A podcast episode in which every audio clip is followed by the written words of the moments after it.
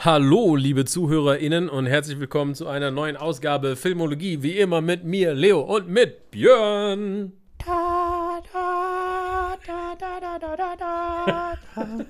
world is changed. I feel it in the water. I feel it in the earth. I smell it in the air. Much that once was is lost. Es ist die Herr der Ringe-Episode. Finally. Finally, Björn musste durch die Harry Potter-Episode durch, damit ich ihm erlaube, dass wir die Herr der Ringe-Episode machen. Wobei, don't be fooled. Herr der Ringe ist für mich auch das absolute. Non plus Ultra. It's the best thing. Ja. Es ist das Beste, was jemals im Kino war. Es ist das beste Buch. Es ist das beste Land. Neuseeland. Ja, also äh, da muss man auch ehrlich sagen, Björn, wenn man jetzt so über die Herr der Ringe-Filme redet, ist das so ein bisschen die Frage, wo fängt man eigentlich an?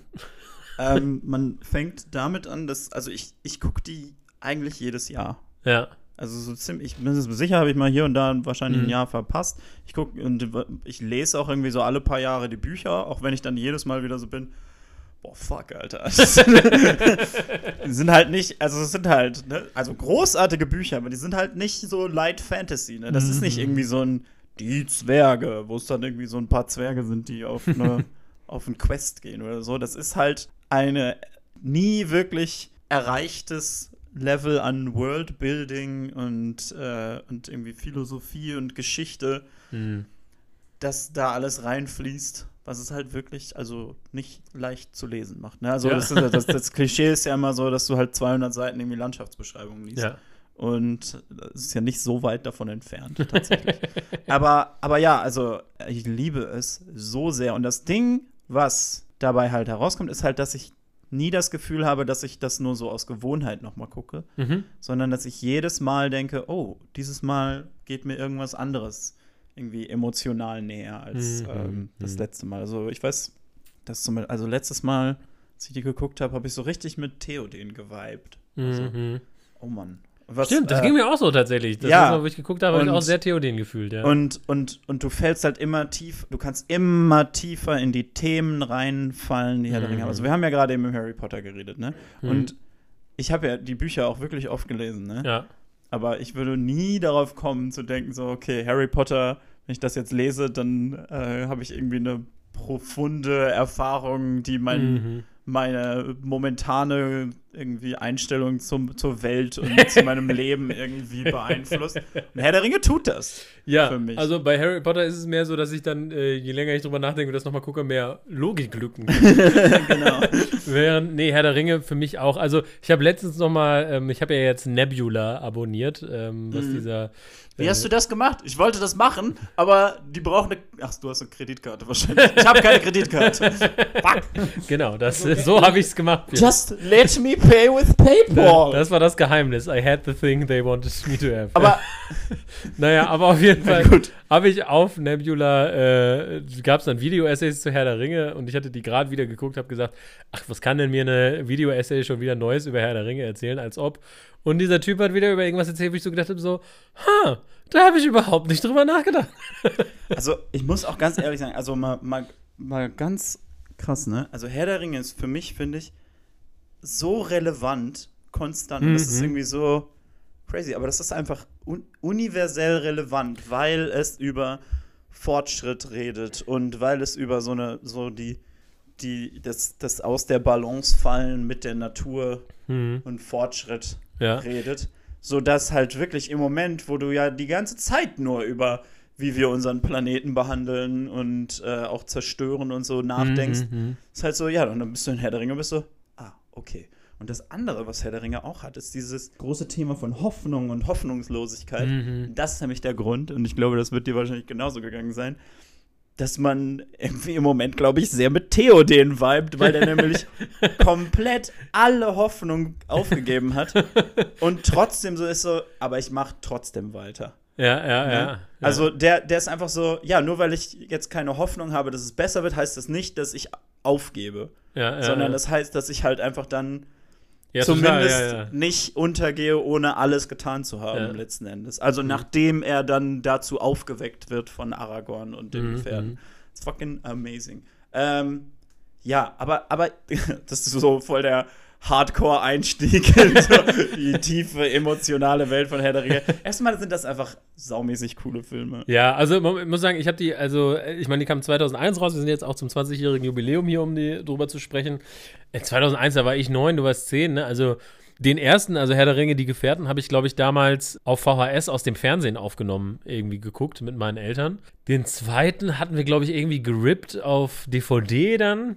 Und also ich bin alle Medien durchgegangen, weil den dritten habe ich dann im Kino gesehen. Ich weiß noch, dass ich halt sehr sauer war, dass ich den ersten durfte ich nicht im Kino gucken, Mhm, weil der mhm. ab 12 war. ja, Und äh, mein Bruder war drin. Ja. Und der hat mir dann erzählt, ja, der Balrog ist wie so eine Ziege. Und ich so, der Balrog ist keine Ziege! Weil ich habe halt immer die Hörbücher gehört und ja.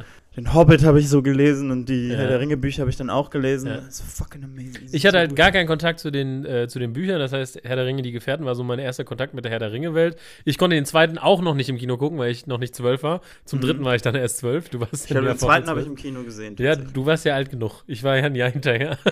ich weiß auch noch, dass, also ganz viel habe ich nicht verstanden. Ne? Also als ich, ich erinnere mich noch, da gibt es diese Szene in Bruchtal, wo äh, Bilbo dann einmal so nach dem Ring von Frodo greift und dann Ja. kriegt er dieses Horrorgesicht, genau.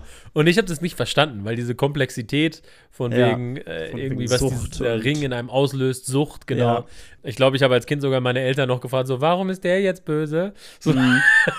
ist ja auch einer der großen Arcs des Herr der Ringe guckens, ist Ja. irgendwann einfach zu verstehen, dass nein, Sam ist nicht der einzige Held, sondern Genau. Frodo ist sowas von der Held, weil du glaube ich gar nicht unbedingt verstehen kannst, ohne halt wirklich das du du musst erstmal wirklich so tief daran eintauchen, ja. dass du einfach das, also ich glaube, beim ersten Mal gucken ist es komplett unmöglich zu verstehen, wie viel Frodo aufgibt und wie hart diese Aufgabe für ihn ist und so. Total, total, ja. Und wie viel ihm das kostet und so. Es gibt so viele Sachen, wo ich so denke, diese Filme sind irgendwie so konstruiert und Mhm. geben so viel von der Tiefe von den Büchern wieder, ja. dass du einfach eben, wie ich es gesagt habe, immer tiefer eintauchen Und, kannst. und ich glaube, das ist das Ding. Also wir haben, also ich, ich habe die dann halt irgendwie geguckt und dann halt den dritten, als der rauskam, auch im Kino. Und ich fand Ja. den mega geil und Schlachten und Pferde und Schwerter. Und alleine dafür ist er ja gut, fürs Spektakel. Ja, ja. Du, du kannst diese Filme komplett nur fürs Spektakel gucken. Und die genau. funktionieren perfekt. Ne? Und dann gibt es eben diese Phase, wo du dann immer gelangweilt bist, wenn äh, Frodo und Sam kommen. Genau. Und ähm, ich glaube, ich habe dann irgendwann, als ich dann immer mehr so in dieses Film-Nerdtum eingestiegen bin, ich glaube so mit 16 oder so, habe ich mir die Trilogie mal auf DVD gekauft.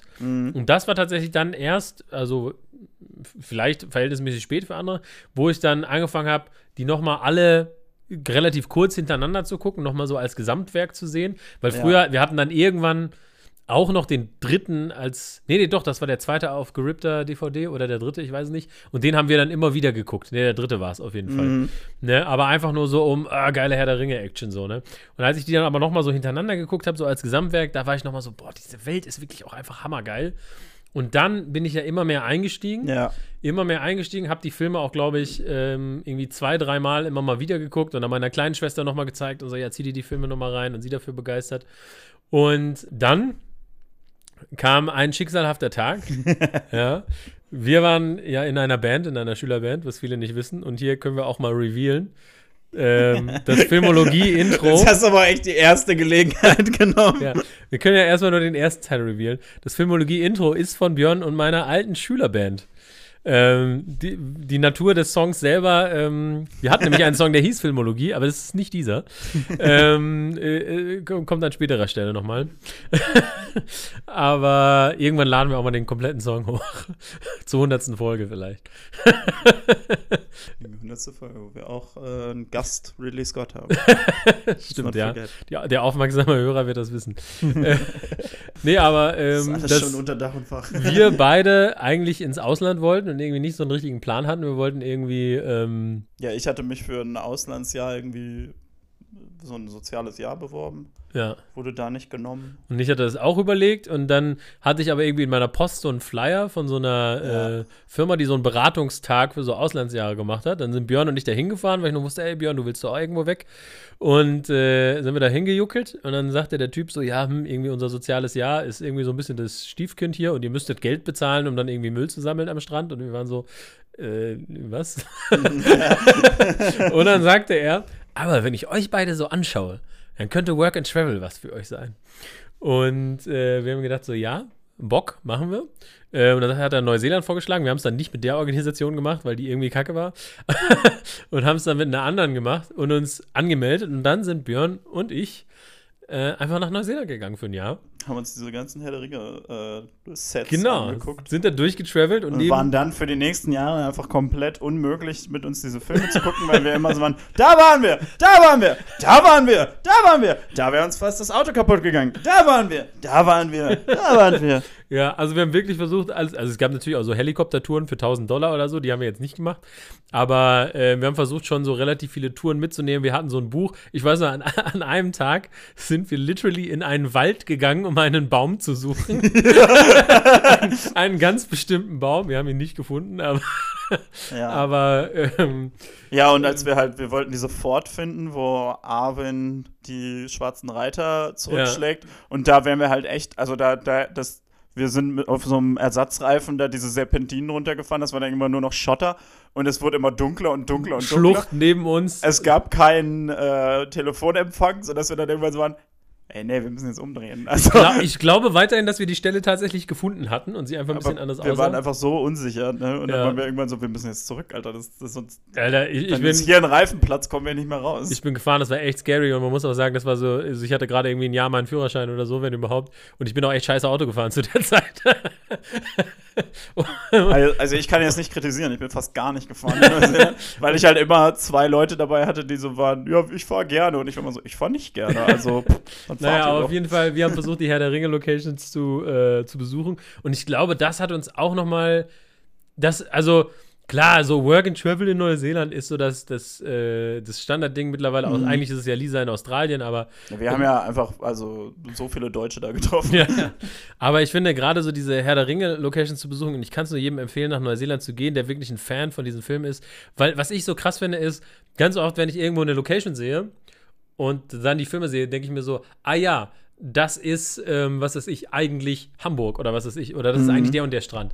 Aber in dem Fall ist das es umgekehrt. du genau. gehst halt hin und sagst so, ah ja, ich bin in Bruchtal oder Ja, so halt, ja. ne? Oder oh, ich bin in Hobbingen und so, ne? Ja. Wir hatten auch das große Glück, ähm, wir hatten vorher geguckt, dass Hobbingen oder Hobbiten halt in, äh, Mata Mata.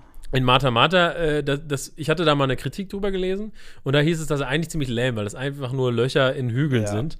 Und wir hatten aber das Glück, dass wir da waren, während sie den Hobbit gedreht hatten. Ja, ne, also kurz nachdem sie den Hobbit gedreht haben. Ja, Also den ersten, glaube ich. Und dann war nämlich, hatten die nämlich gesagt, die eine Bedingung dafür, dass sie das Land nochmal benutzen dürfen, ist halt, dass sie alle Sets so bauen, dass sie die lassen können. Genau, und dann war es wirklich gerade frisch für den Film, alles wieder hergerichtet, Hobbiten. Mhm. Und es sah so geil aus. Und ähm, ich habe schon überlegt, ob wir fast das irgendwie als, als Titelfoto nehmen, aber wir laden die vielleicht noch mal auf, auf Instagram hoch, die Herr der Ringe-Bilder, wenn wir das nicht sogar schon gemacht haben. Ich weiß es nicht. Nee, wir haben auf jeden Fall einen Haufen davon. Aber das können wir auf jeden Fall für diese Folge mal machen. Aber ja, das war, das war hammergeil, auf jeden Fall. Definitiv. Und das hat einem so, ja, man hat einfach gedacht, so, ja, ich bin hier in, in Mittelerde und das hat einen nochmal so richtig verbunden und wir haben, glaube ich, da die Filme auch noch in dem Jahr nochmal dreimal geguckt oder so.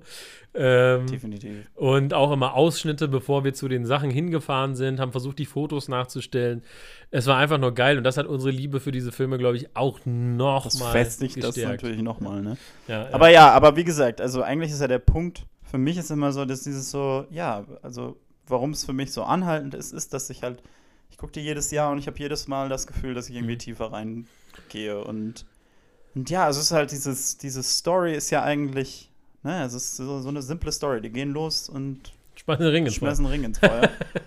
Aber da sind so viele, dadurch, dass es eben so viele Charaktere sind und dass die alle wirklich verschiedene Ansichten haben und dass es halt so eine tiefgründig Mhm. ausgebaute Welt ist und so. Ja, ich glaube, was halt hilft, ist halt, äh, Tolkien war ja scheinbar bekannt dafür, dass er Allegorien nicht mochte, zumindest keine Mhm. direkten Allegorien. Ja. Und wir haben ja in unserer Harry Potter-Folge, habe ich es kurz angeschnitten. Also Harry Potter hat ja eine sehr, sehr klare Allegorie zur Nazi-Zeit. Ja. So, Voldemort ist Hitler und die Todesser sind die Nazis. So, und auch in den Filmen wird das ja sogar noch deutlich gemacht, indem diese ganzen Poster von den Todessern auch noch aussehen wie übelste Nazi-Propaganda und so. Ja. Und Tolkien hat nie eine direkte Allegorie gemacht. Also du kannst jetzt nicht sagen, die Orks stehen für Ja. das und das oder Sauron repräsentiert oder der Ring ist auf jeden Fall das und das, sondern es ist Es ist einfach alles sehr viel genereller gehalten. ja, ne? genereller und offen und dadurch gibt es aber, glaube ich, so viel Raum, so Ja. viel, weil der Ring, der kann die Korruption von Macht sein. Der Ring kann aber auch irgendwie einfach Drogensucht repräsentieren. Also du kannst Mhm. so viel So persönlich. da reinbringen irgendwie, ne? Das finde ich total, total toll an, Ja. an diesem Film. Ja. Und also, ähm, ohne jetzt zu sehr einen Downer zu machen, hier ist halt, äh, was ich auch so daran schätze, ist, dass es so viele verschiedene, ja, so Grundeinstellungen dazu gibt. Es ist ja nun mal so, dass, also die Elben bei Tolkien ja einfach so fertig sind. Für die geht diese Welt unter. ja, ja. Ne? Und die sind also, wir gehen jetzt und so. Und das ist ja generell, ist ja der, der Vibe eigentlich, dass diese Welt eigentlich aufs Ende zugeht. Ja, ja, ja. Und naja, ist halt schon sowas, was man, glaube ich, im Moment sehr, äh, sehr, äh, ja, sich, also sich so sehr reinfühlen kann. Ja, ne? ich habe zu einem Kumpel letztens gesagt, irgendwie die Elben sind so ein bisschen wie die unangenehmen grünen Wähler. Aber, ist, aber naja, ne, eben, also es ist keine direkte Allegorie, aber du sitzt da schon so und bist so, ja, Mann, also dieses Ganze mit, äh, das zu viel Technologie zerstört die natürliche Welt Ja. und hat so einen korrumpierenden Einfluss. Sitzt du doch jetzt so und bist so, jetzt Tolkien, preach! ne? und, Ja. und da fühlt man sich dann natürlich auch irgendwo so drin, findet man sich wieder und, äh, und Mhm. kann halt dann ganz viel eben sich eigentlich aus allen Charakteren rausholen, weil die alle an irgendeinem Punkt irgendwelche Kommentare dazu haben oder irgendwie Mhm. dann dadurch, dass sie dann eben doch weitermachen, inspirierend sind und so. Mhm. Und halt, oder auch halt ganz abgesehen davon, halt alles großartige Charaktere sind. Mhm. Ich meine, come on, Boromir. Ja, Boromir, best. auch so ein Charakter, glaube ich, mit dem man, oder zumindest wenn man jung ist, weiß ich jetzt Mhm. gar nicht, ob es beim ersten Mal gucken nicht geht, aber mit dem ich auch irgendwie, in den ich mich reinfühlen musste, Boromir war irgendwie der Arsch erstmal. Genau, erstmal bist du so, what a motherfucker. Ja, und dann merkst du irgendwann so, nein, Boromir, also auch wie er mit Mary und Pippin umgeht, ne, total liebevoll. Die Szene, wo Gandalf stirbt und er sagt, ne, jetzt gebt ihm doch Zeit zu trauern, so nach dem Motto. Total toll. Und das muss ich auch sowieso sagen, das liebe ich an den Herr der Ringe-Filmen und das sind Filme, die das wirklich sehr, sehr früh gemacht haben. Ich meine, vor 20 Jahren, die haben unglaubliches, gutes Bild von Männlichkeit, finde ich. Ja. ja, ja, ja. Also es gibt ja nur mal eine Sache, die bei den Herr der Ringe-Filmen nun mal wirklich und auch bei den Büchern halt, die ist halt da, da kommst du nicht drum rum. Sehr wenig Platz für Frauen. Ja. Aber was die Maskulinität in Herr der Ringe angeht, ich meine, come on. Niemand sagt sich mehr, dass sie sich lieben als Männer in Herr der Ringe. Ja, und das finde ich so toll, ne? Du hast Frodo und Sam, die, Ja. also diese Szene am Ende vom ersten Film, wo Sam irgendwie Frodo hinterher und ins Wasser Ja. und der geht fast unter. Ich habe jedes Mal einen Kloß im Hals. Mittlerweile bin Auf ich am jeden Punkt, wo ich Fall. nicht mehr jedes Mal weine. Ich habe das Gefühl, ich weine mittlerweile mehr, weil ich halt dadurch, dass ich so oft gesehen habe, so eigentlich alle, so alle Walls sind unten. Äh, äh, äh. Und ich bin einfach immer total offen dafür. Oder, oder, also oder, bei Boromir heule ich mittlerweile. Ja, es ist so eine gute Mal, Szene. Aber er auch, ne, aber auch die Szene. Aragorn schlägt kurz vorher noch einem Ork den Kopf ab Ja, und dann, macht liegt er da mit, und so. mit Boromir, küsst ihm noch auf die Stirn, als er stirbt und so. Und das ist halt so das Ding. Diese Charaktere zeigen ja auch, dass du teilweise beides vereinen kannst. Du brauchst ja, Ja, ja. du kannst ja das toxisch-männliche ablegen. Du musst das andere männliche gar nicht verlieren. Ne? Also Ja. das, das ist ja immer so auch diese, diese Idee in unserer Gesellschaft so, ja, wenn du jetzt, äh, wenn, äh, Toxic Masculinity heißt, wir können keine echten Männer mehr sein. Ja, guck dir doch mal Aragorn an, was das für ein echter Mann ist. Sag so. doch mal Aragorn, dass er kein echter Mann ist. genau, also, Sag doch mal Boromir, dass er kein echter Mann ist. Ja, ne? ist halt so, ne? Weißt du, und die, die sind liebevoll und die, Ja. die suchen sich Hilfe, wenn sie die brauchen und die sind emotional und die drücken das aus Ja. und die weinen, wenn, wenn Zeit dafür ist und, äh, und, und äh, Raum dafür ist. So viel Wein. Ja, und das, nee, und das finde ich total toll, ne? Und das, es geht um Güte und Respekt und ich finde wirklich, das finde ich so krass. Für vor 20 Jahren Filme ist das ein Männlichkeitsbild, was absolut fantastisch ist. Und Absolut, ja. man muss ja auch sagen, und ich finde, diese Frau wird leider sehr oft äh, vergessen, ist äh, Fran Walsh, die mit am Screenplay geschrieben Ja, hat. auf jeden Fall. Man redet immer über Peter Jackson und so weiter, aber man merkt, da ist auch ein weiblicher Touch im Screenplay. Die sind halt auch sehr, also ich glaube, die haben es immer so beschrieben, das ist ja eigentlich Fran Walsh und, wie heißt die andere nochmal? äh, Zwei wie- Frauen und Peter Namen habe ich jetzt vergessen, ja. Und die haben es immer so beschrieben, dass Peter Jackson halt immer so Sachen schreibt wie And then they fight.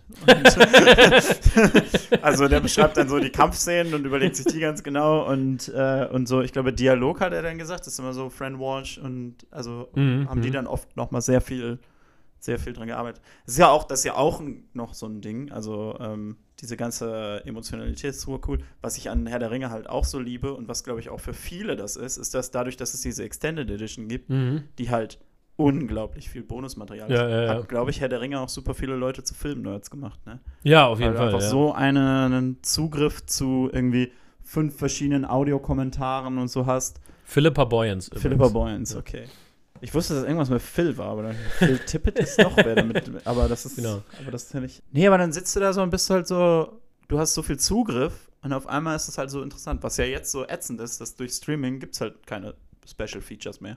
Ne? Mhm. Das wird jetzt alles so in fünf Minuten Snippets auf YouTube hochgeladen für ein Ja. paar für Marketing. Ja, aber ja. niemand ist so, ja, aber wo ist denn meine, wo ist meine anderthalbstündige Dokumentation über, über das Making of Dune? Ne? Das ist, und das ist halt, glaube ich, auch so geil, weil diese, weil das ja auch irgendwie so eine total schöne Parallele ist, dass dieses Machen des Films Ja. fast genau, also so ein, so ein ähnliches Unterfangen ist wie, ne, okay, die Gruppe versucht irgendwie die Ringe ins Feuer zu werfen und da ist diese Gruppe Ja. in Neuseeland, die versucht, diesen Film zu machen, wo man man ja auch nochmal sagen muss, die Herr der Ringe-Filme sind als Trilogie konzipiert worden. Wenn du dir Mhm. heutzutage in, in, dem, in der Blockbuster-Welt dir das heute vorstellst, dass, sie- dass ein Studio sagt, ja klar, kannst du drei Filme auf einmal von epischer Proportion einfach machen. Ne? Wenn du guckst, Denis Villeneuve, ja, Ja. Der, der versteckt sogar das Part 1, der bringt Dune Was raus so und klein, sneakt dann ne? das Part 1 rein, wenn du im Kino sitzt, weil er einfach erstmal will, dass die Leute ins Kino kommen, um dann den zweiten überhaupt finanziert zu kriegen, ja. So läuft das heutzutage, ne? dass die Leute hoffen, irgendwie ich zweiten meine, das Teil ist zu ja, kriegen. also es ist ja nicht so, dass es damals nicht auch ähnlich war, ne? Ja, aber, ähm, deswegen sage aber ich ja, so, man kann aber- sich das kaum vorstellen, was für ein Unterfangen das war, dass ein Studio gesagt hat, ja, Peter Jackson, du Regisseur von so ein paar Trash-Horrorfilmen, ähm, hier kriegst du richtig viel Geld und machst einfach auf einmal so eine Trilogie. Ja, also das fand ich schon, Das ist halt- krass. Ja, ja, genau, das ist letzten Endes New Line Cinema, ne? Also Ja, ja. Ähm, Miramax hatte ja zuerst damit und die wollten irgendwie zwei Filme machen und dann ist er zu New Line gegangen und hat halt da jemand gesagt, wie willst du das denn in zwei Filmen machen? Das ist eine Trilogie. Ich, ich glaube sogar, Peter Jackson wollte zwei machen. ja, Miramax hat gesagt, mach's in einem. Und als Ja. er zu New Line gegangen ist, haben die gesagt, genau, mach's in drei. ja, ja, ja. Das war auf jeden Fall wild. Also das ist halt, alles daran ist so faszinierend und ja, Ja. Aber, aber wie gesagt, für mich ist es halt wirklich so, ich komme immer wieder zu diesen Charakteren zurück und wie ich jedes Mal irgendwie mehr in die Charaktere rein investiere. Ich glaube, die einzigen Ausnahmen vielleicht, ich Hm. weiß nicht, ich habe das Gefühl, dass Legolas und Gimli vielleicht aus den Büchern ein bisschen an Tiefe verlieren.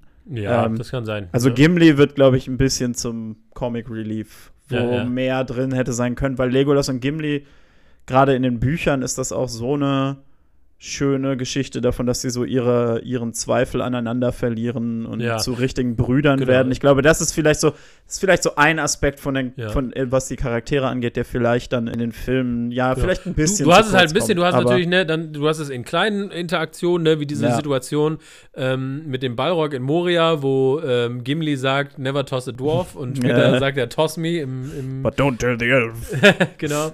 Und mit Legolas, genau, merkst du auch, wie sie erst Ja. irgendwie so Ressentiments haben und dann zusammenwachsen. Aber das ist nicht so Das ist ausge. ja, da fehlen und so ein bisschen die, die, diese kleinen Momente, die halt alles andere sonst so hat, ne? Ja, ja. Also die gibt's auch, aber es kommt vielleicht ein bisschen zu kurz dafür, dass die dann sonst an vielen Stellen auch eben so als Comedy Slapstick-Duo irgendwie Und Legolas werden. halt für die Action-Szenen. Ja, ja, genau. Und da, ja, genau. Und Legolas kriegt so ein bisschen, vielleicht ein bisschen Action overdone. ne? Also, aber das ist ja alles, das sind alles Kleinigkeiten. Und das ne, macht ja auch Bock trotzdem. Die Witze sind ja trotzdem Genau. witzig und die Action ist ja trotzdem geil. So, Aber ne? zum Beispiel dann irgendwie so ein, so ein Pippin, ne? Manchmal, manchmal fühlt man sich halt so wie so ein kleiner Pippin und ist so, Ja. man, was soll ich denn jetzt tun Eins hier? Ne? meiner, meiner Lieblingszitate von, von Pippin Mhm. ist, äh, was sagt er? Äh, I don't want to be on a battlefield, but standing on the edge of one I can't escape from is even worse. ja. Und das ist so ein geiler Satz, wo ich so Ja. denke, so, ja, das ist es halt so. Manchmal hast du sowas vor dir und es ist fast schlimmer, als, als in der Sache selbst zu sein und du Ja. kannst einfach so hart mit ihm viben irgendwie. Ja, ja, Moment absolut. so, ne? Und dann irgendwie so, also Pippin und Mary sind auch so richtige Favorites von mir. ja. Einfach weil auch, also ich meine, wir, wir alle sollten äh, einfach dazu, also aspirieren, Hobbits zu sein, finde Ja. ich. Because what we love the most is Ja, things ja. that grow. Und die beiden Schauspieler, Dominic Monaghan und, und Ja. Billy Boyd, sind ja auch so richtige Buddies geworden. Die haben ja jetzt irgendwie so einen Die eigenen haben diesen Podcast, Podcast zusammen. auch. The Friendship, The Onion. Friendship Onion. Habe ich für eine Weile gehört und dann war ich so, ah, ja. Aber sie sind trotzdem ja, total süß. Nein, das ist total gut. und, äh, und irgendwie Friends und es passt irgendwie irgendwie so viel, finde ich, also diese Parallelen von der Produktion Mhm. zu, äh, zu diesen Filmen an sich, wie gesagt, was das für ein Unterfangen war. Ich finde auch gut, dass sie als eine Trilogie konzipiert wurden, ne? Ja, ja. Weil, weil sie dann auch einfach rund sind und funktionieren und alles geht ineinander über. Ja, jetzt alleine zum Filmmaking auch sagen kann, ne? Es ist wahnsinnig eigentlich, wie gut die gealtert sind. Auf jeden Fall, ja. Dadurch, dass sie, also klar, ne, wenn du es jetzt guckst und auf so einem riesen Fernseher und Ja. alles Ultra HD, Ja, ja. dann siehst du halt schon, wo dann irgendwie so Massen an Orks dann eben doch Computer Ja, oder sind. Greenscreen, siehst oder du den Rand bisschen ein bisschen Greenscreen mehr, kann man ja. dann manchmal erkennen, ne? Aber insgesamt, ne? Die Ja. Effekte in diesen Dingern sind ja der Die Hammer. sehen jetzt noch besser aus Also- als die Hobbit-Filme heute. Genau, also und irgendwie, also Gollum alleine, aber auch dadurch, dass sie so viel praktisch irgendwie gemacht haben, Mhm. so viel Liebe ins Detail gesteckt haben. Diese ganzen Orks in den Kostümen Ja. und also wie viele unterschiedliche Kostüme die auch hatten für die unterschiedlichen, sag ich mal, Verschmutzungs- und Zerrissenheitsgrade und so. Die Mhm. hatten ja jedes Kostüm irgendwie, was weiß ich, wie oft, jedes Hemd, was die Hobbits getragen haben. Also wirklich, wenn man sich diese Behind the Scenes anguckt, diese Liebe zum Detail, die da drin steckt, ist wirklich absolut un es ist wirklich unglaublich und ich kann es immer noch nicht fassen, dass da einfach ein Studio Mhm. gesagt hat, so, ja, mach das alles. Ja, ist halt Wahnsinn, ne? Und dann, und ich weiß, habe gerade gar nicht im Kopf, was das für ein Budget ist, ne? Aber ich Mhm. meine, die Budgets in Hollywood sind ja so hoch gegangen, Ja, wo du so jetzt denkst, wie kann es denn sein, dass die damals so viel für das Mhm. Geld gekriegt haben und heutzutage zahlen die dasselbe und kriegen halt irgendwie so ein, ja, was weiß ich, Venom 2. Was Ja. sagst du denn eigentlich? Äh, du hast gerade kurz die äh, Extended-Version angeschnitten und so. Ähm, man könnte ja darüber diskutieren, Extended-Version nötig, nicht nötig, bei welchem Film nötig, bei welchem nicht. Also, es ist halt schon, also nicht alles, was durch die Extended Editions dazukommt, ist halt Gold irgendwie. Ne? Mhm, mhm. Also so, zum Beispiel so eine Szene, wo dann irgendwie Legolas und Gimli ein Trinkspiel spielen, Mhm. ist halt sowas, wo ich so denke, ja gut, das kannst du halt haben, ist aber letzten Endes nur eine Comedy-Szene, die halt, ja. finde ich, an dem Punkt jetzt, dadurch, dass man eben den Teil davor hat, Ist das eine Extended-Szene? ja, das ist eine Ah, Extended-Szene. ich Ähm, weiß das mittlerweile gar nicht mehr genau, so genau. das ist nämlich das andere Ding, wo ich so Mhm. denke, ich würde es einfach nicht mehr anders gucken, weil, also, Tolkien hat ja auch so ein Buch geschrieben on Fairy Stories, wo er halt im Grunde genommen seine Philosophie zu Fantasy Mhm. darlegt, ne? Und da redet er eben davon, dass Fairy Stories irgendwie so eine Second World darstellen, also eine Mhm. zweite Welt, in die man halt abtauchen kann Ja, und, Äh, und die halt einem, ja, so ein bisschen so einen sicheren Ort gibt, um, ja, so, so sich so Fragen zu stellen und aber auch halt einfach vielleicht auch nur ein Abenteuer zu erleben und so. Mhm. Na, wir haben ja vorhin schon geredet, irgendwie bei Harry Potter ist es vielleicht manchmal so, dass es nur so vielleicht eine anderthalbte Welt ist, Mhm, mhm, weil äh, weil es noch so mit unserer Welt verbunden ist und so viel Allegorie drin ist. Ne? Mhm. Dadurch ist Tolkien aber so, ist es no allegory, please. Ja, ja. Es ist halt wirklich so eine davon losgelöste Welt, weswegen ich immer so denke, ja, es gibt Leute, die sagen so, ne, der, der Kino-Cut, der ist halt tighter und, und funktioniert irgendwie Mhm. besser als Film. Aber ich denke auch immer so, ich gucke die nicht als Filme, ich gucke die, um nach Mittelerde zu gehen. ja, und- es ist wirklich fast so, ne? ja, ja, ist ja. halt echt so. Und dann ist halt das so, ja, keine von den Extended Cutscenen für mich ist sowas, wo ich so denke, oh, jetzt Ja. fühle ich mich nicht so, als wäre ich in Mittelerde, Ja. sondern es ist alles mehr davon. Ja, Deswegen ja. bin ich so, ja, dann will ich das. Genau, also ich habe jetzt äh, letztens den ersten in der Extended-Version gesehen. Äh, fand es sehr toll. Ich habe den zweiten jetzt äh, nicht in der Extended-Version gesehen beim, beim letzten Viewing und fand das äh, in Ordnung auch. Ähm, es gibt tatsächlich, ich finde, der dritte ist der einzige Film, wo ich sagen würde, ich verstehe nicht, wie man es ohne Extended gucken kann. Weil ich finde, du hast im dritten erstmal den Tod von, Von Saruman. Saruman. der komplett fehlt in Ja, der Theatrical Die ganze Version. äh, Verhandlung mit dem Mund von Sauron. Genau, und gerade diese Verhandlung von dem Mund mit Sauron, Mhm. äh, für alle, die Von es jetzt nicht Mund wissen, Sauron. äh, ist, genau, mit dem Mund von Sauron. Ja. Äh, für alle, die es nicht wissen, also die die Extended-Version nicht geguckt haben vom dritten Teil, es gibt diese Szene, wo Aragorn und die Menschen von Rohan und Gondor und, und alle halt da vor den Toren Mordors stehen und äh, bereit sind zum, zum Kampf quasi, um sozusagen Frodo noch irgendwie auch Zeit zu geben, Sauron abzulenken und sein Auge abzulenken von, von äh, Frodos Queste, weil die ja wissen, dass er quasi kurz davor sein muss. So, und ihm den Weg auch ein bisschen frei machen wollen. So, und dann kommt aber Saurons Mund raus und wirft Aragorn Mithril zu und zeigt damit, Das, Hey? das Mithril-Hemd von Frodo. genau, Frodo ist tot, will er damit sagen. Ist er nicht, aber das ist das, was in dem Moment Aragorn und allen, die da stehen, suggeriert wird. Und dann entscheiden sie sich, obwohl sie glauben, Frodo ist tot und des, deshalb auch dieser Ruf für Frodo, entscheiden sie sich trotzdem dafür, zu kämpfen. Gänsehaut. Und ja, nee, ja, ich auch, während ich darüber rede. Und die, nicht äh, kampflos aufzugeben und trotzdem einfach diese Schlacht durchzuführen. Und wenn wir untergehen, dann gehen wir kämpfend unter. Wenn diese ganze Szene nicht da ist, dann Da weißt du als Zuschauer ja Dynamik, nicht, ne? genau, Ja. weißt du als Zuschauer nicht, dass die denken, dass Frodo tot ist. Und dadurch kriegt es eine ganz andere Dynamik. Ja. Und deshalb finde ich, beim dritten Teil ist der einzige, wo ich sagen würde, da ist irgendwie Extended essentiell.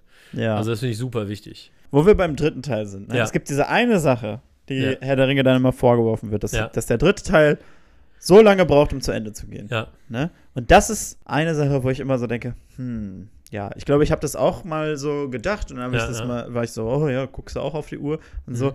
Und es stimmt halt, ne? Von dem Moment, wo irgendwie der, der Ring dann äh, zerstört ist, Mhm. und so bis zum Ende ist es, glaube ich, noch mal so eine halbe Stunde oder so. Ich glaube sogar mehr, aber ja, ja, ja. ja, es ist, nee, ich glaube, es ist eine halbe Stunde oder Ja, so. kann sein. Und es gibt dann wirklich viele Szenen, die so Fade to White und du bist so, okay, dann können ja jetzt die Credits anfangen.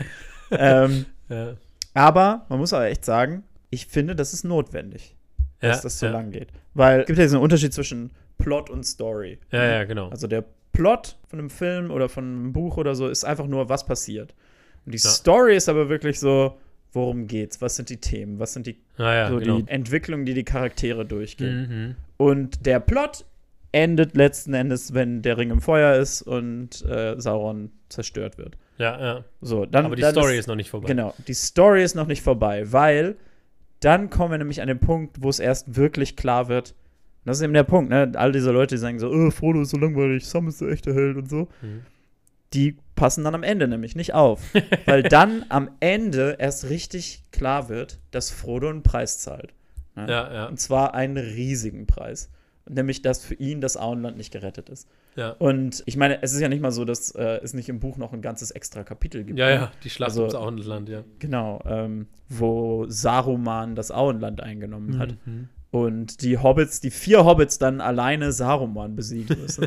Fucking amazing. Ist eigentlich auch eins meiner Lieblingskapitel aus den Büchern. Ja, Was einfach cool ist, weil du so zurückkommst und die sind einfach so, du bist einfach so, ja man, die können jetzt einfach, also klar, ne, Saruman hat viel von seiner Macht verloren, aber Ja. du bist halt so, nee Mann, die haben Sauron besiegt. Die können auch Saruman jetzt besiegen. So, fuck off, Saruman, diese vier Hobbits werden dir jetzt den Arsch versohlen. das ist halt so gut. ja, ja, ja. Aber letzten Endes kommt dann eben der Punkt, wo dann Frodo klar wird, ja, er wird sich nie wieder hier zu Hause fühlen. Mhm. Und er muss für immer halt, er hat für immer diese Wunde, die ihm der Herr der Nazgul beigebracht hat und so. Die für immer erinnern wird an das Trauma quasi. Das genau, ist, das, genau. und dann kommt der Punkt, weit. wo er halt sagt, okay, meine, meine Zeit in Mittelerde ist halt zu Ende und dass die Elben ihm dann anbieten, nein, du kannst auch mitgehen. Und das ist halt dieses Ding, wo es dann so eine Acknowledgement, so dass so, Frodo hat alles für Mittelerde gegeben und jetzt wird er dafür halt belohnt, aber halt nicht ohne, dass er auch was verliert. Ja, dass ja, halt ja, genau. Mittelerde für ihn nicht gerettet ist. Und das ist, finde ich, ja, das macht das halt eben noch mal so, das macht das eben tiefer als einfach nur so, ja, er kommt zurück, er hat's gerettet. Was ich ja zum Beispiel oft jetzt denke bei so, ja, bei jetzt so zum Beispiel jetzt modernen Superhelden-Blockbuster Mhm. oder so, hast du selten das Gefühl, dass am Ende vom Film der Held einen Preis bezahlt hat. Ja, ich weiß, was du meinst, ja, ja. Mhm. Also, und das ist ja eigentlich, ist es ja so ein, ne, diese, dieser, der, der, der Mythos vom Hero with a thousand faces, ne? Mhm. Diese Struktur, der alle nur unsere Mythen folgen und auch Mhm. unsere Filme oft einfach danach gebildet ist, das auch einfach am Ende kommst du wieder in die normale Welt zurück, aber du bist verändert und Ja, ja. du hast einen Preis bezahlt und das, das ist halt in Herr der Ringe so klar drin. Ja, ich glaube, das geht auch in modernen Blockbustern kaum noch, wenn du halt jedes Mal Ja. äh, eine Sequel haben willst, dann kann ich der Held jedes Mal einen Preis bezahlen.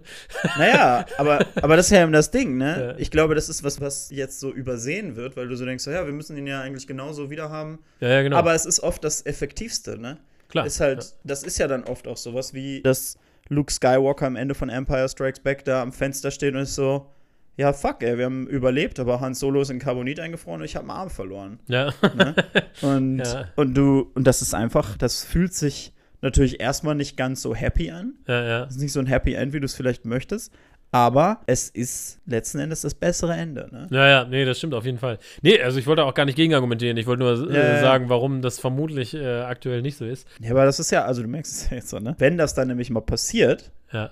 In einem modernen Blockbuster, dann wird es immer schön so, so viel ignoriert wie möglich dann, wenn es, also Last Jedi ist halt so Ja. das Prime Example, ne? wo sie halt so sind so, ja, wir sind halt nur noch 14 Leute irgendwie auf dem Millennium Falcon und das ist, was übrig ist von der Resistance. Und Ja. dann nächster Film sind so, ja, wollen wir uns damit auseinandersetzen, dass, äh, dass sie halt jetzt noch mal von Null anfangen quasi? Oder maybe mobilisieren sie am Ende einfach die ganze Galaxis. ne? Dann haben wir auch vorher halt schon einen Haufen Equipment und so. Ja, aber, ja, ja, ja, genau. ähm, aber ja, das macht es halt einfach interessanter irgendwie. Ja, nee, finde ich auch. Und also, ah, ja, also ich, ah, diese Filme sind, also wie gesagt, du hast recht, so dieses Thematische ist da, was einen total mitnimmt. Du hast das Filmische, was einen, also das Drehbuch ist unfassbar gut geschrieben. Und man muss ja auch immer sagen, man redet ja immer so darüber, wie treu ist die Adaption dem Buch. Und die Filme verändern so viel im Vergleich zum Buch. Also, Aber halt, ja, aber halt nichts in der Essenz, sondern Genau, nur so eben. in Reihenfolge, wer sagt was, ne? Dann, Ja. dann geb, zum Beispiel werden Lines von Tom Bombadil an Baumbart gegeben und so, Ja. Fangorn. Aber das funktioniert halt alles, weil da so viel Gedanken dahinter stecken, ja. so viel Arbeit und so viel Mühe. Du merkst halt einfach, dass es jemand, der, der das verstanden hat, dieses Buch und die Essenz, ja, und es wird, es werden Zeiten gekürzt, ne? Ich finde, Mhm. Aragorns Story tritt auch noch mal so ein bisschen in den Vordergrund, wenn ich das richtig verstehe, ist ja in den Büchern ja nicht, hat er nicht so diese Reluctancy, König zu werden, nicht ganz so wie im Film. Ja, ja, das stimmt. Also im Grunde genommen ist Aragorn ja eigentlich, also er hat ja, nimmt sich ja von Anfang an sein Schwert mit. Ja. Ne? Also das Schwert wird, äh, wird in Bruchtal neu geschmiedet Ja. und das nimmt er sofort mit. Und äh, das Einzige, was halt ist, dass er sagt, ich glaube, er sagt irgendwie, dass er Gondor nicht, äh, dass, er, dass er Minas Tirith nicht betritt, bevor er nicht, irgendwie bevor Sauron nicht besiegt ist oder so. Ja. Also es gibt so ein Ding, wo er sagt, so, ich werde erst reinkommen, wenn ich als König nach Hause kommen kann Ja, ja, ja. oder so. Aber er ist halt so von Anfang an so, ja, I'm gonna be king. ja, und das, Ich äh, nehme das, das, jetzt an, dieses. das ja. verändern sie auch, ne? Und das, das finde ich halt cool. Also, ein Buch zu adaptieren heißt eben nicht, alles Ja. sklavisch zu übersetzen oder so, ne? Sondern das heißt einfach, ähm, dass du es einfach erstmal für ein neues Medium aufbereitet, weil Film funktioniert anders als, ja. als ein Buch. Wir haben gerade erst über äh, Harry Potter und Fantastic Beasts 2 geredet, wo Joanne K. Rowling einfach so ein Ende schreibt, was in einem Buch funktioniert, aber in einem Film halt einfach nicht, weil es nicht cineastisch ist. ja. ja. Aber genau, und das finde ich so cool, dass dieser Film wirklich auf jeder Ebene funktioniert, ja. Genau. Eine Ebene auch noch Musik. Oh ja, oh ja, auf jeden Es Fall. gibt, glaube ich, kein Stück Musik, das so sehr mein Happy Place ist wie.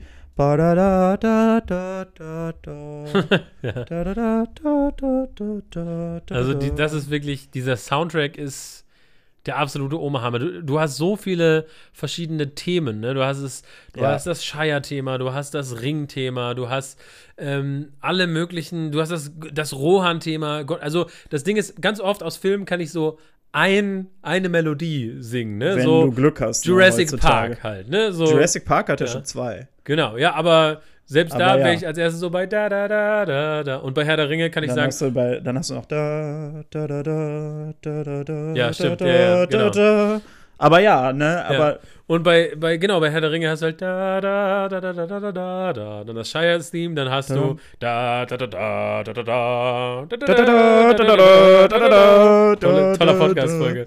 Oder du hast äh, Rohan. da, da, da, da, da, da, da, da. Ah, das Rohan-Thema ist auch so Mega, gut. auch von den Instrumenten. Und du hast Howard Shore, wie er es aufbaut, wie er es dekonstruiert, ne, wenn der Fellowship zusammen ist. Es gibt ja dann zum Beispiel kommt's diesen in voller Moment, Größe ähm, und manchmal klingt es nur so leise an und so. Es ist wundervoll. Es gibt ja zum Beispiel, also ich, ich, ich muss auch ehrlich sagen, ich glaube, ich, vielleicht Star Wars Force Awakens, aber es gibt, glaube ich, keinen Film, den ich so gut einfach nur an der Musik lesen kann, quasi. Ja, ja. Also ich kann halt wirklich den Soundtrack von Herr der Ringe hören und ich denke so, ja, und ich weiß genau, was jetzt gerade passiert.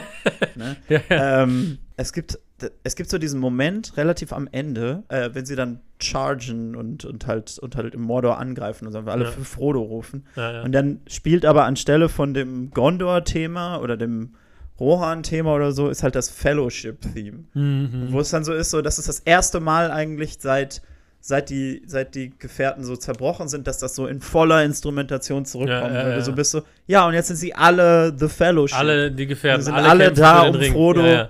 dahin zu bringen. Und Genau. so, ah! ja es, es steckt äh, auch alles so richtig tief in der Musik und auch da kann man sich ganz viele tolle Video-Essays angucken von Leuten, die irgendwie auch noch Ja, mehr Ahnung haben als ich Musiktheorie und so. kennen und so. Genau, also da, was ich da schon gelesen habe, irgendwie wie der irgendwie von der perfekten Quinte irgendwie hochspringt auf die, weiß nicht welche Terz und das irgendwie dann irgendwie das Gondor-Theme, also, also ich habe gar keine Ahnung von dieser Musiktheorie, ne? aber da irgendwer hat erklärt, wie sich das Gondor-Thema und das Rohan-Thema äh, aneinander annähern irgendwie. Ja, ja, ja. Also Das habe ich auch gesehen. total, total verrückt. Und äh, ah, also ich liebe diese Filme einfach über alles und ja, du hast recht. Also ich finde auch jedes Mal irgendwie was anderes drin. Wie gesagt, Boromir ist, glaube ich, so der erste Charakter, in den man sich reinversetzt. Dann kommt irgendwann Frodo. Wir waren jetzt bei Theoden. Diese, auch diese Freundschaft zwischen Frodo und Sam ist auch einfach so was. Ich glaube, auch in, in Gandalf fühlst du dich mehr und mehr rein. Weil am Ja. Anfang ist er so, ja, er ist halt der weise Mentor Ja. und so. Aber ich glaube, weil du halt, ja klar, ne, das klingt alles sehr weise, was er sagt, und irgendwann fühlst du es aber, wenn du merkst, wie sehr das sich in Ja. allen Charakteren widerspiegelt. Ne? Wenn er so Sachen sagt wie die, das mit dem, äh, viele, die leben, verdienen den Tod, viele, die tot sind, verdienen das Leben, kannst du es ihnen geben und so. Ja, ja. Das kommt so oft in allen Punkten wieder. Ne? Das Ja. ist nicht nur bei Gollum. Ja, Das ja, ist ja. auch, ne, das hat auch was mit äh, Schlangenzunge zu tun. Das Mhm. hat auch was mit, ne, dem Grund, also das hat was damit zu tun, dass halt zum Beispiel eben Saruman eigentlich überlebt und noch weiter Trouble macht und so. Mhm. Oder halt auch diese wunderschöne Szene, wo sie am Vorabend von der Belagerung von Minas Tirith, wo er mit Pippin da sitzt und darüber redet, ne, was, äh, wie es war zu sterben und was dann passiert. Mhm. Diese ganze, dieser ganze Punkt, den Gandalf immer wieder bringt, ist halt, Hoffnungslosigkeit ist etwas für Leute, die das Ende kennen. Ja, ja. Ja? Und solange du nicht in die Zukunft sehen kannst und weißt, wie es ausgeht, dann kannst, darfst du auch nicht hoffnungslos sein. Ja, ja, ja. Das ist halt so ein Ding, wo du so denkst, ja, manchmal ist es halt eben so, dass du eben, ja, einfach nicht die Hoffnung siehst, aber Gandalf ist halt so, ja, aber wenn du nicht weißt, wie es ausgeht, dann musst du mindestens so ein ist bisschen sie immer da. Ja, sein. ja. ja, aber auch da Ian McKellens Performance, also da muss man einfach mal über die Genius, Performances sprechen. also- Der ist ja wirklich absolut großartig. Auch diese Stelle, wo Frodo sagt, er nimmt den Ring und du einfach in seinen Augen siehst, wie er so, so, oh fuck, Mann, ja. nein, nicht Frodo, aber es muss wohl sein, ich sehe es ein. Und du siehst alle diese äh, Emotionen so einmal über sein Gesicht huschen, bis er sich äh, zu Frodo umdreht. Ah, das ist einfach, ah, diese Filme, ah. Ich kann, also wirklich, So gut. Sie sind, also ich, ich würde wirklich über wenig Filme sagen, dass sie perfekt sind. Aber bei den Herr der Ringe-Filmen würde ich wirklich sagen, das sind perfekte Filme, das ist eine perfekte Trilogie. Absolut. Wie gesagt, und auch die Action, die, die Schlacht von Helms Klamm ist das so ist immer noch unfassbar gut. unerreicht eigentlich Ja, ja. für mich. Also Und- was sowas angeht, ja, keine Ahnung, irgendwie dann 300 hat sowas hyperstilisiertes und so, aber Hemsklamm ist so gut. Ja, Also ja. die Spannung, die da aufgebaut wird. Und die geht ja wirklich fast den halben Film eigentlich. Ja, und das ist ja auch das Coole. Du hast ja wirklich in jedem Film, ich würde immer sagen, dass so, glaube ich, Die Gefährten mein Lieblingsfilm ist, aber so richtig kann man Ja. das gar nicht sagen, weil die sind einfach ein Gesamtwerk. Doch, So, ne? definitiv. Also für mich wechselt es auch meistens so zwischen die Gefährten und die zwei Türme. Ja. Aber es ist meistens auch immer der, den ich als letztes gesehen habe. Ne? Ja, und äh, ja, ganz ehrlich, aber Return of the King, also, also die Ist halt Rückkehr des Königs, ist doch auch einfach ein sauguter Film. Auch die Schlacht um Minas Tirith und alles. Charge of the Rohirrim. Alter. Ja, also das ist doch alles der, einfach der Oberhammer. So gut. Und ja, auch, auch ach, diese Szene, ne, mit äh, äh, Gondor, äh, bittet um Hilfe und dann Theoden und Ah. Rohan wird antworten. Oh, Also, ist so gut. Hot damn, so. Und das ist ja so ein Moment, ne, wo eigentlich, also da ist Theoden eigentlich immer noch so. Ja, das ist so ein Punkt, wo Theoden so ist so eigentlich, also ich, wir haben keinen Grund hier zu gehen. Ne? Ja, Gondor hat uns nicht geholfen. ja. Warum sollten wir helfen gehen? Und dann rufen sie um Hilfe und Theoden ist so. Ja, fuck it. Nein. Wenn sie um Hilfe rufen, dann kriegen sie auch Hilfe. Fuck ja, it. ja, ja, Ne? Und, Genau. und dann geht er los und diese ganze, diese, diese, diese Rede, die er hält, ne, bevor er sie in den Krieg führt, ne, ja, ja. ähm, die dann so endet mit ihm, wie er Tod! Tod! Tod! Ich so, wow, sehr motivierend. ja, aber, aber du sitzt da so und du kommst ja einfach, also keine Ahnung, ich weiß auf jeden Fall, dass ich so, als ich die gesehen habe, ich so, fuck, das ist die beste Rede, Alter. Das ist so, du kannst nicht anders als es fühlen, aber wenn du es dann so, ne, wenn du dann mehr so dich in diesen Charakter noch reinfühlst und Mhm. Diese tiefe Hoffnungslosigkeit, die er hat, weil er seinen Sohn beerdigt hat und so, Ja, ja, und eigentlich für ihn schon alles vorbei ist. ja, ja. Und er aber immer noch weitermacht und sagt so, ja, aber ja gut, nur weil es für mich vorbei ist, heißt es nicht, dass es für andere vorbei sein muss. Ja, ja. Und einfach Ich wünschte, mehr alte Leute würden so denken. Alle Hörer über 60 nimmt sich ein Beispiel der Theorie. Wählt nicht CDU. Ach, ja. Theoden based ein Volt-Wähler. Ach, ja. ich meine, man kann so viel über diese Filme sagen und für mich, also Björn, jetzt muss ich die Anekdote auch erzählen. Für mich hat ja gerade so die, die Frodo und Sam Story hat ja für mich und dich, finde ich, eine sehr persönliche Verbindung auch. Also, Leute, Ja. ihr, ihr kennt diese Szene, ihr kennt sie alle. Frodo und Sam sind auf dem Weg zum Schicksalsberg. Und sie sind so auf zwei Drittel Höhe. Und Frodo bricht zusammen. Und er kann nicht mehr weitermachen. Und Sam so, ah, I can't carry it for you. It's the ring und so. ja, Und so, I can't carry it for you. But I can carry you. Und dann nimmt er ihn auf den Rücken er nimmt ihn auf den Rücken klettert und den Berg hoch. mit ihm hoch. Weil Frodo nicht mehr kann, weil Frodo unter der Last all, all der Schwere, die der Ring ihm bereitet, all seine Probleme zusammenbricht. So. Björn und ich sind im, äh, im, im, im, wie heißt es, Tongariro Alpine Crossing? Äh, Tongariro. Ja, Alpine, Alpine Crossing. Ja, genau. Und da, wo auch der Schicksalsberg steht, Mount Doom, der aber eigentlich Mount Nyangawoe heißt, oder wie heißt er nochmal? Ich weiß es nicht mehr genau. Mount Ngauduhoe. Ja, stimmt, das ist der, ja. Ja, genau. Also, wir sind auf dem Weg diesen Mount hoch, weil wir natürlich die, auf die Spitze von Mount Doom wollen. Wir hatten keine Ringe dabei, um die reinzuschmeißen. Das war äh, schlecht vorbereitet. Aber, Wäre ja auch Umweltverschmutzung gewesen. genau, wir sind da hoch. Ein großes Unterfangen. So. Was ihr vielleicht nicht wisst über mich ist, ich habe Höhenangst. Ich habe panische Höhenangst. Ähm, auf einen Vulkan zu steigen ist dann meistens nicht die beste Idee. Der ist 2000 Meter hoch, ne? Ja, Also, genau. ähm, da hab dann selbst ich irgendwann auch, also ich hab, ich bin jetzt auch niemand, der sagt so, oh, Höhen machen mir überhaupt kein Problem, aber Das ist ja jetzt auch nicht so mit einer Treppe oder so. wenn man dann einmal runterguckt und man merkt so, oh, ich kann nichts mehr sehen, weil wir in den Wolken sind. Also. Jesus! Genau. Ähm, so, auf zwei Dritteln Höhe, wie Frodo, auf demselben Berg, wohlgemerkt, breche ich zusammen, weil ich unter der Last meiner Höhenangst einfach nicht mehr weiter kann. Ich kann nicht mehr, weil es geht nicht. Ich, ich habe Panikattacke. Ich glaube, ich schaffe es nicht mehr. Ich kann keinen Schritt mehr weitergehen. So wie Frodo kann ich keinen Schritt mehr weitergehen und glaube, es ist hier vorbei. Ich schaffe es nicht mehr. So, und dann, wen habe ich an meiner Seite? Meinen persönlichen Samwise Gamgee. Björn Ja. der sich da hinstellt und mir Mut zuredet, wie Sam Frodo Mut zuredet und mich stützt und seine, er hat mich nicht ganz getragen, Huckepack, aber ich habe meinen Arm um ihn gelegt und er hat mich gestützt und hat mich mitgenommen und hat gesagt, wir schaffen das. Und die letzten Meter bin ich sogar noch ja vorgelaufen. Richtig Gas gegeben. Ne? Genauso wie Frodo dann auch vorläuft, um in den, äh, Ja. in den Berg zu gehen.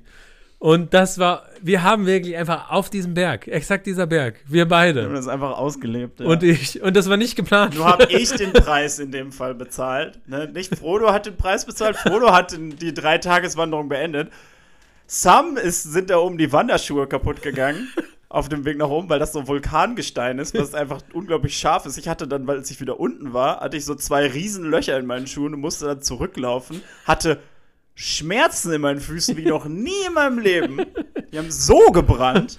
Ja, und ich habe die drei Tageswanderung alleine Ja, gemacht. und er konnte weitermachen. Also, aber für mich wurde der Tongariro National Park nicht gerettet. Wobei man auch dazu sagen muss, dass du dir vorher irgendwie für 10 Dollar Wanderschuhe in irgendeinem Baumarkt gekauft Die waren echt, äh, hast. Du hast ja, mich, du hast mich noch das- ausgelacht, weil ich mit meinen Laufschuhen da hoch war wollte. keine aber, Qualität auf jeden Fall. Ach ja. Nee, aber auf jeden Fall was draus gelernt für die Zukunft. das war unser persönlicher Frodo und Sam-Moment, den ich jetzt Oh, auch echt. mit allen äh, Hörern noch mal, äh, und Hörerinnen nochmal teilen wollte. Und wir wissen alles, Ham ist eigentlich der wahre. Es Nein, ist so, es ist so, Björn. Ja. Ähm, Ach, ich war da auch super so. Oh man, der macht's jetzt echt geil. Ey, ich war wirklich, ohne Witz, ich, also ich ähm, habe ja immer Höhenangst und Probleme damit, aber ich glaube, ich habe noch nie so eine, so eine echte Full-on-Panic-Attack gekriegt, wie ja. auf diesem Vulkan. Ey. Also, also, als wir da hoch waren, und das war ja auch alles sehr rutschig, ne? äh, äh, Und du bist immer mal wieder so, du hast so einen Schritt hoch gemacht und dann bist du ein kleines Stück runtergerutscht, dann hast du einen nächsten Schritt hoch gemacht. Also ich glaube, du hast halt, ne, der, das waren 2000 Höhenmeter, wir haben wahrscheinlich so 3000 gemacht, weil du immer anderthalb Schritte für jeden Schritt machen musstest, Ja, ja, ja. ne? Boah, Alter, ich war fertig. Das war schon echt Wahnsinn. Jetzt sind da bestimmt so Leute so, ich war da oben, das war überhaupt nicht so schlimm. Ja, fuck you. das ist meine Message an euch. Ja, Cancelt euer Abonnement. I don't care. Nein, Das war brauchen- wild. Wir brauchen die Klicks, wir haben nicht so viele. Nein, aber also, boah, ich könnte den ganzen Tag über Herr Ja, abnörden. I don't do it for the views. genau. Wir könnten den ganzen Tag über Herr der Ringe abnörden irgendwie. Auf jeden Fall. Aber ja, ich glaube, so die wichtigen Sachen habe ich für, für mich so gesagt. Also einfach, was für ein riesen Gamble das war und dass dann echt sowas draus geworden ist. Und ähm, wie gesagt, das ist genau so. halt wirklich, also wie gesagt, jedes Jahr gucke ich die und jedes Jahr Ja. denke ich so. Es transportiert mich einfach in eine Welt, wie wirklich, du hast schon recht, wie kein anderer Film das kann. Und auch kein Ja. anderer, auch ein Game of Thrones oder so kann das nicht. Also Nein. du musst Dafür ist Game of Thrones auch viel zu zynisch. Ja, Irgendwie sowas Genau. wie, also wie gesagt, ich habe das ja gesagt zu Dune. Dune ist, glaube ich, das erste, wo ich so das Gefühl habe, okay, das hat irgendwie so die Chance, auf einem ähnlichen Level irgendwie mich Ja, in so eine ja. Welt zu entführen. hm. Und auch da glaube ich, weil das nämlich diese thematische Tiefe wirklich hat. Und da nicht wirklich, also, naja gut, Dune hat schon eine ordentliche Portion Zynismus in sich, glaube ich. Oder zumindest äh, ist das sehr kritisch an vielen Stellen. Aber es hat halt eben auch diese thematische und Charaktertiefe, wo man eben tiefer eintauchen kann. Ja, ja, ja. ne? Und ich glaube, das hat zumindest das Potenzial, auch Mhm. dahin zu kommen. Aber nein, also sonst ist das einfach wirklich. Genau. Und äh, klar, wir können jetzt über die Hobbit-Filme reden, aber müssen wir das wirklich, also die Ja, kommen. letzten Endes, also für mich war das immer, bei den Hobbit-Filmen habe ich immer gedacht, ja klar, die sind nicht so gut. Es gab aber für mich zumindest in den ersten beiden immer wieder so Momente, wo ich so gedacht habe, oh ja, das ist so ein richtiger Moment, wo ich mich in dieser Story gefühlt habe in Mittelerde. Ja, ja. Und Martin Freeman ist halt wunderbar besetzt eigentlich. Auf jeden Fall, Aber ja. insgesamt ist das halt auch, also so wie Herr der Ringe eigentlich eine Story von, also die Behind-the-Scenes-Story eigentlich ein Riesentriumph ist, ist ja eigentlich die Behind-the-Scenes-Story von, von den Hobbit-Filmen ist eigentlich eine einzige Tragödie. Ja, ja. Und die Filme Also- dann entsprechend auch, ja, ja. Ja, also es ist ja wirklich so richtig ätzend. Das hat ja tatsächlich, also die Hobbit-Filme haben äh, bleibenden Schaden der neuseeländischen Filmindustrie hinterlassen. Weil Ja, für ja. die halt, also es gab ja Diskussionen, die dann nicht in Neuseeland zu drehen und dann hat Neuseeland tatsächlich einfach so Union Protections und so entfernt, Ja, die damit die Gewerkschaften in Neuseeland äh, gefilmt werden und dadurch haben jetzt ja Leute, die in Neuseeland in der Filmindustrie arbeiten, halt, ja, das Leben ist schlechter geworden für die, durch die Hobbit-Filme und das ist halt schon scheiße Ja, ja, ja. wo halt auf der anderen Seite die Herr der Ringe-Filme halt eigentlich die neuseeländische Filmindustrie so auf die, ganz groß auf die Landkarte Ja, klar, haben. Workshops alleine schon, Ja, die da ja. ihren Sitz haben, aber auch den Tourismus natürlich auch Ja, total klar, angekurbelt also und so, ne? Und sowieso. die Neuseeländer embracen ja den Tourismus auch in vielerlei Hinsicht so. Das ist auch total schön. Wobei ich da auch manchmal gedacht habe, so sind wir eigentlich voll die Arschlöcher, die das hier so Ah, das ist wie Mittelerde hier. Ach, vielleicht ein bisschen, aber Vielleicht ein bisschen. wir haben auch ein bisschen Geld da gelassen. Wir haben die Industrie auch schon angekurbelt. Ja, ja, ja. ja Und, äh, Arbeitskraft genau, war auch da Arbeitskraft gelassen. auch. Ja, ähm, nicht genau. immer fair entlohnt, würde ich sagen. Auf jeden Fall. Ich bin ja immer noch überrascht, dass wir bei diesem einen Job tatsächlich bezahlt wurden. Das stimmt, ja. Der war so Crazy. shady. Naja, auf jeden Fall.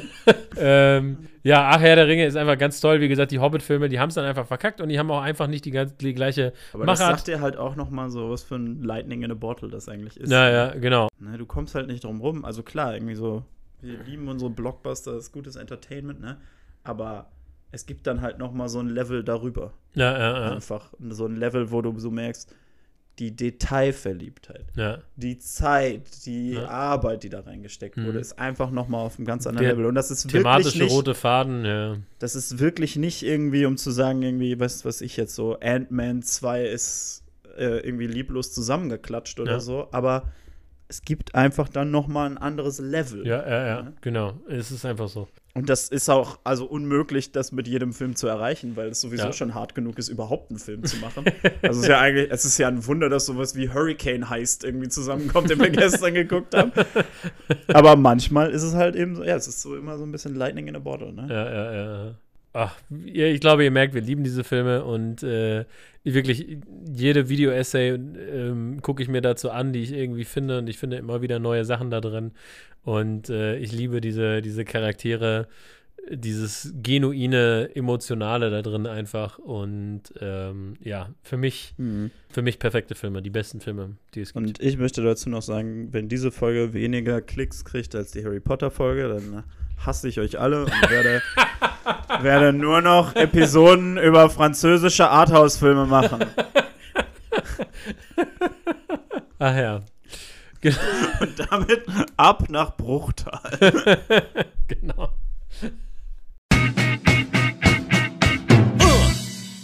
Hatte sie So. den vorher nicht gesehen, oder? Doch, aber ich glaube, also sie war da nie so im Hype drin und so. Mhm. Und das erste Mal, als wir den zusammen geguckt haben, mussten wir es ja abbrechen, weil sie sich lustig gemacht hat über das Make-up von Frodo, weil das irgendwie auf dem Fernseher auch so ein bisschen nach Rouge aussah. Dann habe ich mit ihr geschimpft, dass sie diesen Film disrespected. und dann hat sie mit mir geschimpft, dass ich mit ihr schimpfe, dass sie den Film disrespected. Und dann habe ich gesagt, jemand, der den Film Suicide Squad gut fand, braucht mir gar nichts über Filme zu erzählen. Dann habt ihr den Wein aufgemacht. Und dann haben wir, äh, dann haben wir das, diese Session beendet. Und äh, das ist ungefähr zwei Jahre her. Und ähm, ja, jetzt hat sie sich wieder, ähm, hat sie sich wieder dazu eingelassen, mit mir Herr der Ringe zu gucken. Und hat gesagt, darf ich Witze machen? Ich habe gesagt, du machst wenig Witze und ich schimpf dafür wenig über die Witze und erzähl dir nicht zu viele Fun Facts. da war ich schon, da war ich schon. Echt schwierig. Alright, let's go. Alright, gut.